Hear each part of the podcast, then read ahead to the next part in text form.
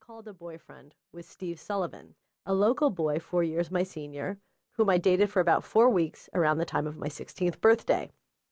I remember this because Steve took me on a real grown up date to a restaurant to celebrate and gave me a bracelet made of jade beads for a present. He wore coat and tie, and I a dress from Bergdorf Goodman. My mother played it free and easy with her stash of department store specific charge cards in those days, sending me into the city, as we called it, for shopping and haircuts at Bergdorf's, the quintessence of elegance, on a regular basis. I would also have on my person a note in her scrawl explaining that I had permission to use the card just in case anyone questioned me. They never did. I considered myself a punk rocker back then, and the dress was the Bergdorf Goodman take on punk. The top half of it was made of aqua t shirt fabric, cut off sloppily at the neck and sleeves, while the bottom was white cotton gathered and painted by hand. I thought it was just the right level of sophistication for Steve, who was in college but lived at home and liked to hang out with his sister Lizzie's friends, among whose number I counted myself, if only marginally. I grew up in Bay Ridge, a neighborhood that, tragically, is best known for being the setting of Saturday Night Fever a movie that did about as much for Italian Americans as The Gotti family.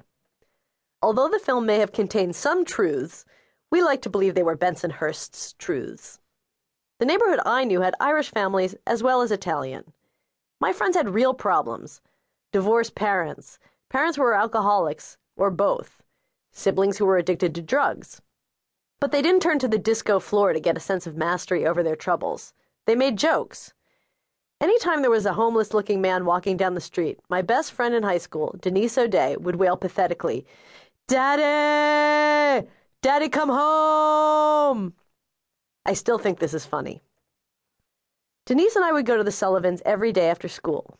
There, Lizzie held court over a throng of her former classmates from Our Lady of Angels, a parish school that stood directly across the street from her house. I was somewhat in awe of the girls who went there, as they played basketball and attended classes with boys. My primary education at Visitation Academy, an all girls school run by cloistered nuns, situated behind big stone walls that wrapped around an entire city block, was a bit more precious and left me with no inclination whatsoever to dribble. Still, it was a fun group to hang out with, so hang out we did. Steve got a kick out of us while he himself maintained an air of superiority.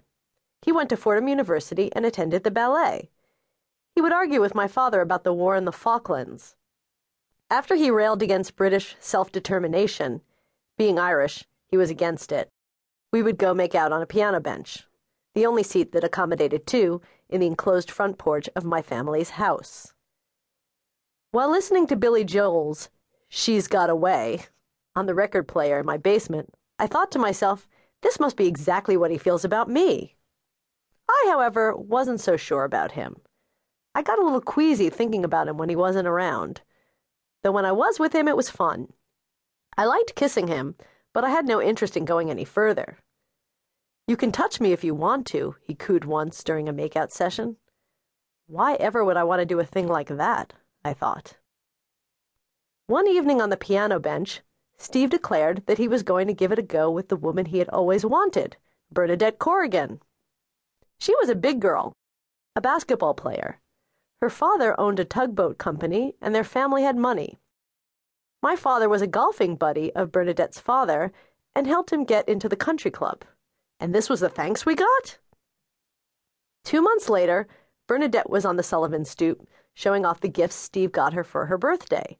Those Russian dolls that open up to reveal smaller and smaller dolls inside, with the last one containing a Claddagh ring, the Irish wedding band, though they weren't engaged.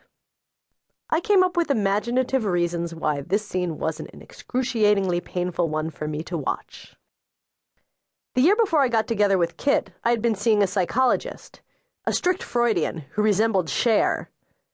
To get to the bottom of why, at 23, I'd never had a boyfriend for any significant amount of time and had not yet had sex. I was haunted by my lack of experience and convinced I would die a virgin. I felt alienated from my friends, late starters all, but I was the latest, who had been let in on some cosmic secret that remained a mystery to me. The odds were against me for more reasons than just my neuroses. I'd gone to all girls schools until college, and then to Sarah Lawrence, where the female